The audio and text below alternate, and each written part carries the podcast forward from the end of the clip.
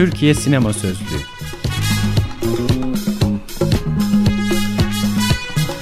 Altyazı Aylık Sinema Dergisi'nin 150. özel sayısından.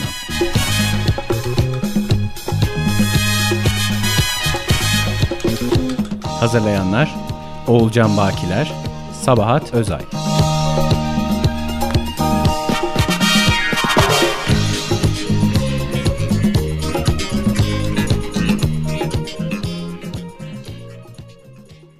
Madde Erkek Melodramı Okuyan Serçin Sun İpekeşen Yazan Tül Akbal Sualp Ne yapacağız be Kamil? Anamı Kızı geri götürelim kaptan. Bu iş başka türlü kapanmaz. çocuk olma. Artık cinayete girdik. Kazayı da anlatırız. Hem herif ekmiş. Kimse s**emez. Sen öyle san. Sen öyle san.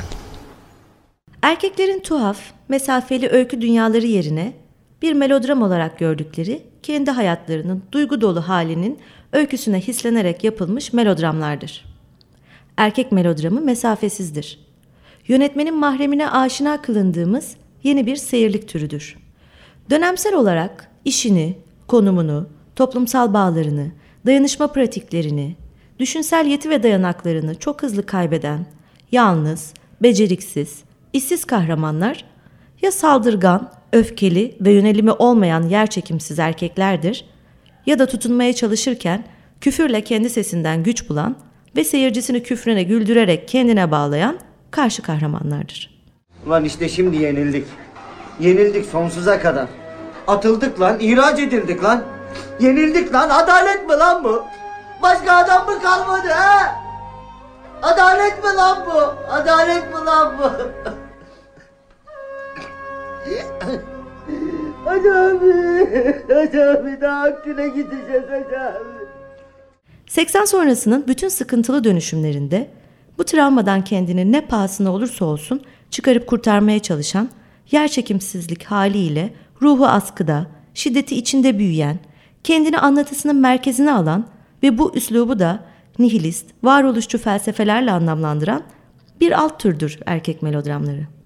Bu filmler 90'ların sonundan itibaren yaygınlaşan, sınıf meselesine, kadına, topluma ve kente yabanıl ve dışarılıklı bir bakışın da hakim olduğu filmlerdi.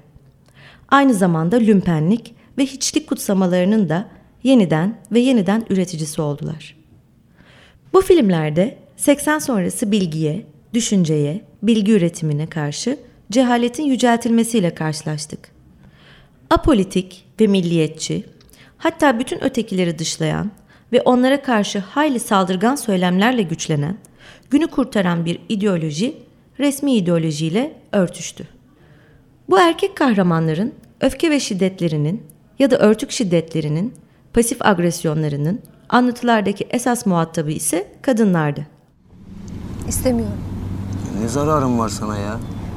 İstemiyorum Bekir. Hoşlanmıyorum senden işte. Ne yapıyorum ki ben sana?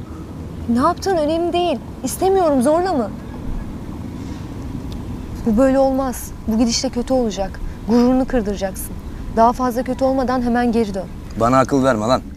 Birinci grup kadınlara yönelik şiddeti sakınmasız ve pervasızca gerçekleştirirken diğerleri şiddeti zaman zaman açık olarak uygulasa da daha çok iktidarını, meselesini, toplumunu yitirmiş erkeğin bütün kayıplarının, başına gelen olumsuzlukların, kötülüklerin kaynağı olarak kadına hedef almaktadır.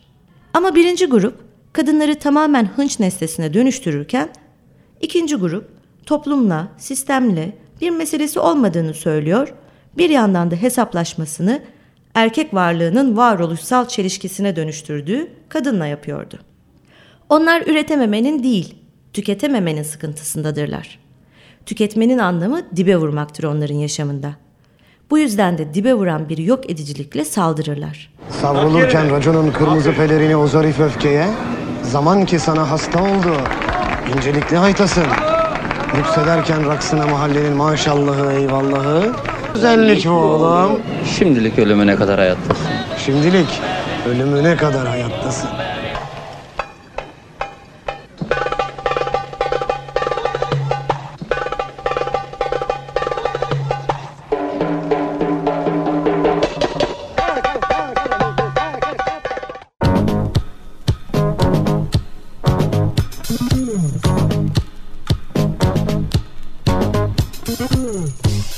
Türkiye Sinema Sözlüğü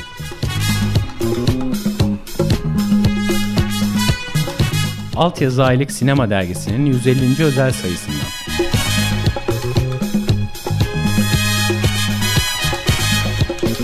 Hazırlayanlar Oğulcan Bakiler, Sabahat Özay.